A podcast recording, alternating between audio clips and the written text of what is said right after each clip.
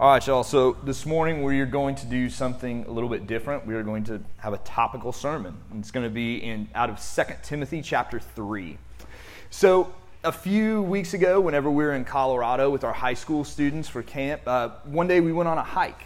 And so we get to the, like the midway point of this hike, and people stop, like we're stopping to rest and take pictures and stuff. And I'm standing there with a group of our students, and Nora says, "Jake, ask me a question." It's like, well, what do you mean ask you a question? What kind of question? To which she replies, I don't know. Just ask me a question. So I fumble around. I'm like, I, I don't know. Because everything that comes to my mind is sports questions. I'm like, she will, one, not know, and two, not care. Um, so I finally am like, oh, I got one. Nora, what are the five solas? We'd gone over them in Sunday school a while back. I was like, see how well she does. And so she and Claire are there. They kind of team up together and got like four out of five. Now we do five out of five, I think. I'm pretty sure we could do it.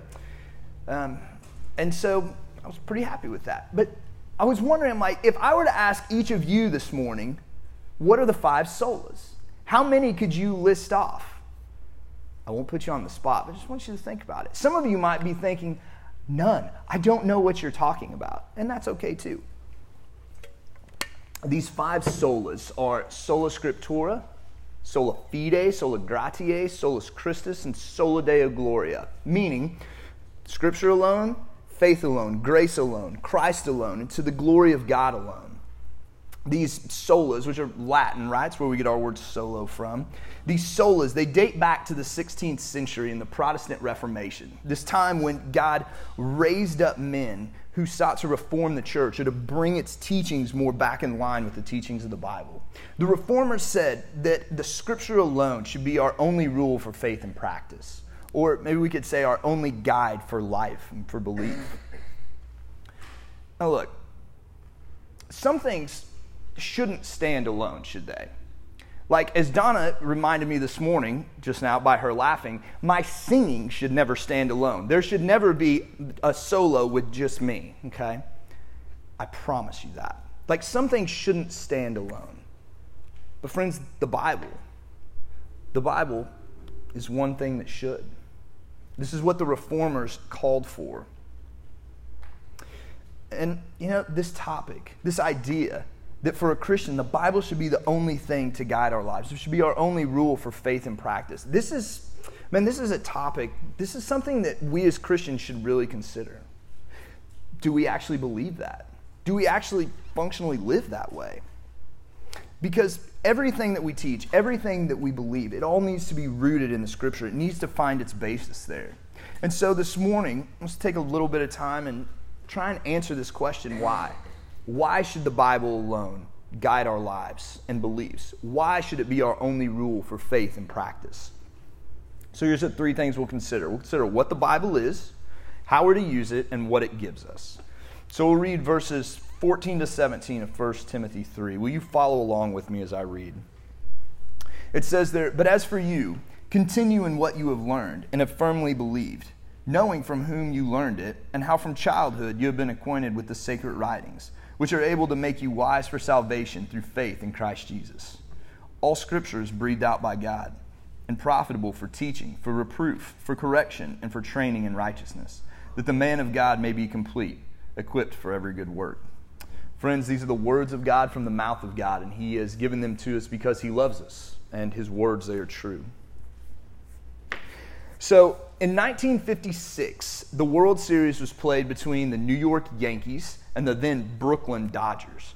These teams had met in the World Series before, actually just the year before, and the Dodgers had won, so the, the Yankees are there for the rematch. They're looking to even the score. These lineups were full of names that, even if you're not a sports fan, they're, they're full of names that you probably know. Names like Yogi Berra and Mickey Mantle and Whitey Ford and Sandy Koufax and Jackie Robinson. And on October 8th of 1956, these two teams met to play Game 5. The series is tied at 2 2. They're at the Yankee Stadium, and Don Larsen takes the mound in front of about 65,000 fans. And he throws what's known as a perfect game. So there's no hits, he doesn't hit any batters, there's no fielder errors, no walks, nothing like that. It's like 27 up and 27 down. You know, at this point in history now, there have been like over 235,000 Major League Baseball games played. And in all those games, there have only been 24 perfect games. One of them happened this year by another Yankee. Not that any of you care, but it did. But, but, this one by Larsen back in 56 remains the only perfect game that's ever been thrown in the World Series. Larsen's game, man, like it was a great feat. And we attach this word perfect to his game. But you know, technically, it's not perfect. Because despite the fact that he didn't give up any hits or walks or anything like that, he did throw some inerrant pitches. Like he threw balls that were outside of the strike zone. So, yes, it was a perfect game, though it still contained errors of some kind. You know, perfection is something that we as people, we really long for, we really desire. We want things to be perfect. But we know that in the world we live in, like perfection is something that we just don't find, except for in one place, and that is in our scriptures. The Bible is perfect, as our text tells us, because it is breathed out or inspired by God. And because God is perfect, so too his word has to be. So when I say the Bible is perfect, or when theologians say that the Bible is perfect, it doesn't just mean that it is without errors, though it is that. The original manuscripts contain no errors, but it also means that it is complete or it is adequate. Wayne Grudem says it this way He says, Perfection means the Bible contains everything we need God to tell us for salvation, for trusting Him perfectly, and for obeying Him perfectly. And you know, maybe this morning you're like, yeah, sure, I believe that. Sounds good. Everything I need to know for salvation, for trusting God perfectly and obeying Him perfectly. But man, do you ever come to the Bible just kind of wishing it would tell you more about certain things? Do you ever wish when you read about the millennium, you're like, could you spell it out in black and white what that means and when exactly that's happening? Do you ever come and read and wonder, like, what, what was Jesus doing for those, those days he was in the tomb? Maybe like, I don't know. I don't, I've never thought about those things. You ever wondered what happened to the dinosaurs? Are you in that camp? All right. Like maybe that's more you. Do you ever come to the Bible wishing it told you more about certain things? You know, often I think the reason um, that we come to the Bible, maybe sometimes kind of frustrated it doesn't tell us these things, is because we actually come to the Bible asking it to be something that it's not. The Bible's not a science book. The Bible is not like a code cracker for, okay, when's Jesus coming back exactly? And it's not like an exhaustive guide on things like angels and demons. We come to it often, though, it's like we want it to be that. We expect it to be that. And I think that's where some of our frustration comes from. We expect it to be something it's not. There will always be things we wish the Bible told us that it just doesn't. But what Grudem is saying here is that while it doesn't tell us everything we might want to know, it does matter of factly tell us everything that we need to know, both about God and about ourselves. The scriptures tell us who God is. It tells us that He is infinite, eternal, and unchangeable, that He is all wise and all holy and all knowing and all powerful and sovereign, or in control of everything. It not only tells us about God, but about us. It says, This is who you are. You are a person just because you are a person. You were born in sin, that you are broken by sin, that your sin has severed your relationship with God.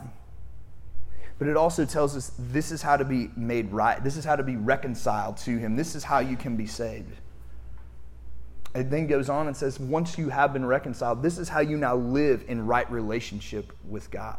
And not only God, but how to live in right relationship with yourself and with others and even the world which God has put us in. So, a few months ago now, I guess, well, we were in Romans 1, right? As Mark's been preaching through Romans, we started in 1. And there, you know, we learned something. We learned that you can learn something, you can learn things about God just by virtue of being alive in the world. That you can look in, out into the world and see that there is a power and a divine being but y'all, apart from the Bible, you can't know what this divine being requires of you. You can't know how to be in right relationship with him. You must have the scriptures to do this. And our scriptures perfectly communicate this and many things to us. It tells us all we need to know.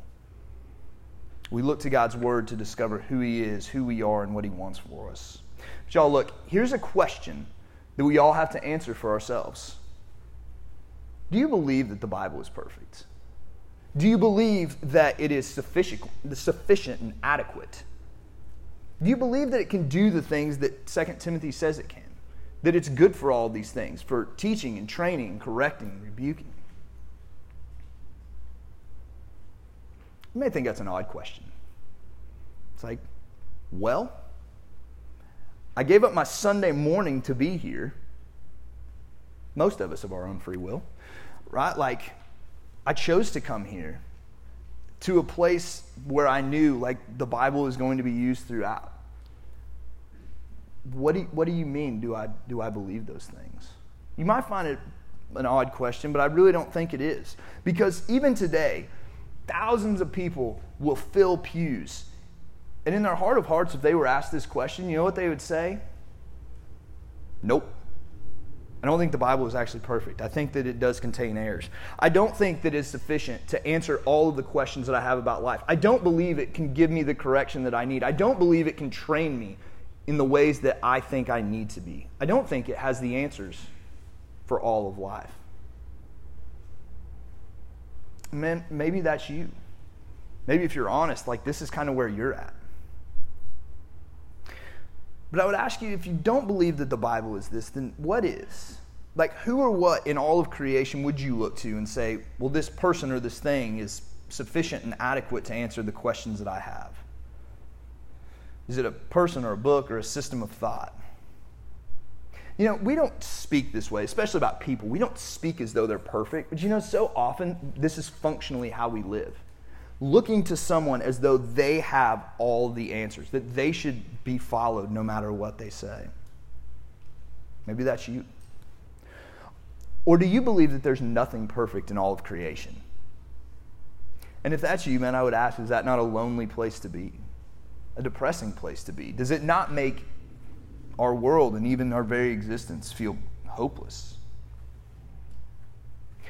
Look, I realize this probably isn't most of us. Most of you are probably like, no, man, I was, I, I was with you. Like, I think that the Bible is everything that you claim it is. I don't have these questions, but y'all, you know who does? Your friends, your neighbors, and the people that you go to work with. They wonder if the Bible really is these things. And you know, as you seek to evangelize them, as you seek to love them as Christ has, as you seek to move towards them, I would encourage you to ask them in conversation, ask them these questions. What do they think about God's word? Because as you ask these questions, you will begin to see, oh, this is what they put their trust in.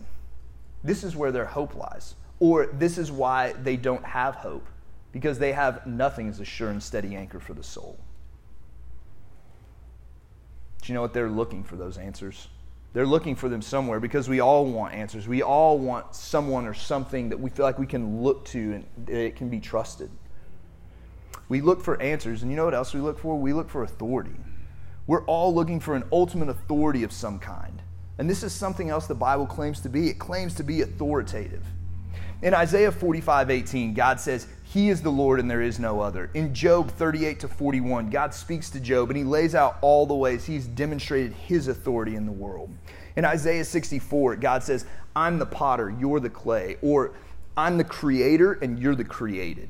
In Psalm 100, God says he has made us and we are his. Colossians 1 tells us God has created all things and in him all things hold together. Y'all, do you know what these verses and countless others tell us? It's God telling us, look, I'm not only the one who's created you, I'm the one who sustains you. God is telling us look, because of this creator created dynamic that I have established, I have authority over you. And the Bible, God's word, this is how He has communicated it to us. The Bible's not authoritative because there were some really good, smart dudes who wrote it a couple thousand years plus ago. That's not where the authority comes from. The authority comes because it is from God. 2 Peter 1 tells us this it says, No prophecy of Scripture comes from someone's own interpretation. For no prophecy was ever produced by the will of man, but men spoke from God as they were carried along by the Holy Spirit. Look, the Bible was penned by human authors, but God is the grand author behind every word. And because He has authored it, it carries with it this ultimate inherent authority. Y'all, the Bible gets the last word on everything if you don't believe the Bible to be true, if you don't believe it to be authoritative, do you know who you're ultimately saying has the authority? It's you. Saying, I, I got this. I am the master of my own domain. But you know, if you're determining truth, you have to do so with eyes wide open, knowing that you're being influenced by a thousand things that you're not even aware of. You're being influenced by the friends that you spend time with, by the TV you watch, by the music you listen to, by the, just the culture that you live in. Move somewhere else. And in 10 years, look back and see how those views have changed. If you are the one who gets to decide who has the ultimate say for you, if you're the one who is making the choice, like this is the person that should be trusted, then you will put your faith in someone and you will see them fail and decide that, oh, well, I guess they can't be trusted. Or you will face problems that those people are silent on, and you'll be left, okay, what do I do now? If you trust in a system of thought or a system of government or any person, all of these will prove to be limited. And they will fail you, and you'll be, you'll be back at square one looking for someone else to place your trust in. But you know what you, you know, all of us usually go to if we are not looking to the scriptures to tell us what is right. Most of us let our hearts decide for us what is right. Our hearts, the thing Jeremiah says, are deceitful above all else. And we know that, right? Like, how many times have you followed your heart, your emotions, your gut, made a decision based on it, and looked back like, oh, that was the wrong one? Y'all, if you if we as people decide for ourselves what is true. We will intellectually engage with issues only to decide and see clearly that we at times have gotten it wrong. It's not just, I'm not saying it's true for some people, y'all, it's true for everybody. True for the first people, and it's true for every person that has ever walked the earth since. Look, maybe you're here this morning and you're like, I'm not a Christian, I don't really care. But no matter where you fall on the scale of belief, Christian or not, I encourage you this morning to honestly ask this question Do you believe that the Bible is perfect and sufficient and adequate to guide your approach to this life, your thoughts in, about the life that is to come, your relationship with God, yourself, the other people, and even the world that He has created?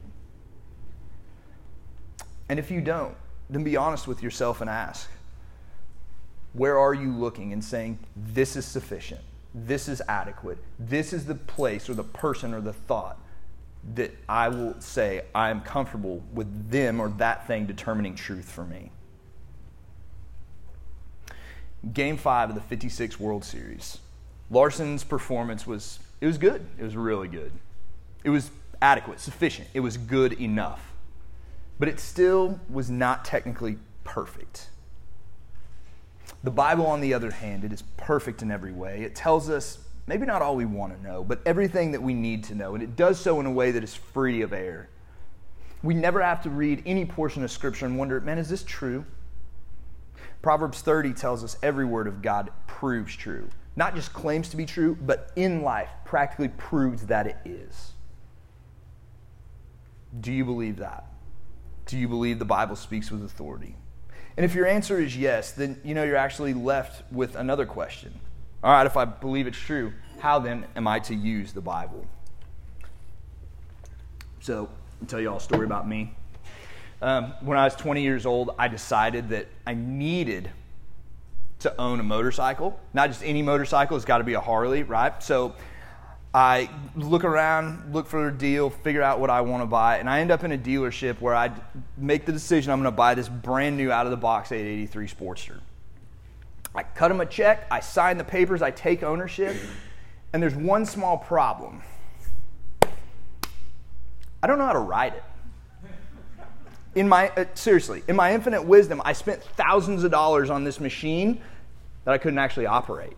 Like I'd rode bikes before, but they're all automatics, and I'm like riding around out in the field. But now, like I'm gonna have to like operate the clutch and shift. It like it's a whole new world for me. Okay. So I have a friend. He's like, I'll tell you what. I won't ride it home. I won't take the maiden voyage. We'll, uh, we'll take my trailer. We'll load it up there. So we load it up, take it to my parents' house. He unloads it, and there he like starts showing me some of the basics, like this is kind of how this works, like clutch, taking off, shifting, all these things. So I started practicing in my parents' yard, all these basic things he had showed me, and pretty soon I felt ready, like I'm, like, I'm ready to take this show on the road, quite literally. And that was a terrible idea. Because I wasn't ready. Like, I could kind of know when to shift, right? Um, most of the time, I could take off without killing it. I could take most corners, kind of, and I could do a decent job of judging, like, oh, it'll take me this long to stop and not rear end this person. Okay? I was dangerous. That's, that's the truth of it. Okay? This was a terrible idea. And because I wasn't really ready, one of my first rides, I put the thing in a ditch. It's cool. Me and the bike were both okay. The only thing hurt was my ego. But, you know, whenever I bought the bike, I'm sitting across the desk from this dude, and he's like, So you rode before? It's like, Well, kinda. And I give him the rundown of my experience. He's like, Okay. And you can see this concerned look. He's like, in your manual, it's got some like, it'll give you some good like pointers on road riding. I was like, okay. He's like, you know, we offer classes for people like you. Like, we will teach you these basics, let you practice them so it's safer for everyone. My friend gave me a rundown of all these things. He's like, these are vital to know. All these people are like, look, man, th- this is great. This thing can be really fun and enjoyable. This can be a good thing. But, but first, you need to know how to use this in the correct way. You know, this is true of the Bible too. It needs to be used in the correct way. It needs to be used as God has intended for us to use it. So, this means a couple things for us. First, it means whenever we read the Bible, we have to follow the most important rule Scripture interprets Scripture. You ever read the Bible? How many minutes did it take you before you're like, I don't know what that means? That's really hard to understand. I don't understand why there's four pages of genealogies here. What are the Nepha something in Genesis, right? Like you've probably come to things you're like, I don't even know what to do with this. You know, the Bible actually acknowledges there's some stuff in here that's tough. 2 Peter 3, Peter writing a letter to church people is like, hey, I know Paul's written you some letters. Some of that stuff, yeah, good luck. And so we go to the parts of the Bible that are more clear and easier to understand to help interpret the ones that are hard. That's the first thing it means. Scripture interprets Scripture. We have to follow this very important rule. The second is this we can't pull out random verses and make them mean what we want them to. So, that same verse I just mentioned from 2 Peter, you know, it goes on to say that people will twist the Scriptures, but that they do it to their own destruction. And this is done all the time taking random verses out and making them mean what we want is really common. Like, how many times have you heard Philippians 4.13? I can do all things through Christ, right? Right? And how many times have you heard people like, I'm owning this as my own, which means I put my faith in Jesus, I can do whatever I want. He's going to help me. That's not true. Like, if you got cut from your JV team and you're 5, 6, and 30 years old, pro ball is probably not in your future. Or if you were if you were the kid who scored a 16 on the ACT on your math and science and not a 27 like Claire Bacon did, close enough, right? You're probably not going to be a neurosurgeon. Just saying. You can pray and claim that verse as much as you want, but that's not what it's saying. Look, we have to interpret verses in their context and also in the framework of the Bible as a whole. And we have to follow the tradition that the church has followed for centuries. Meaning, if you read the Bible, you're like, I found a new meaning. Friend, you have misinterpreted it and made it something God didn't intend for it to say.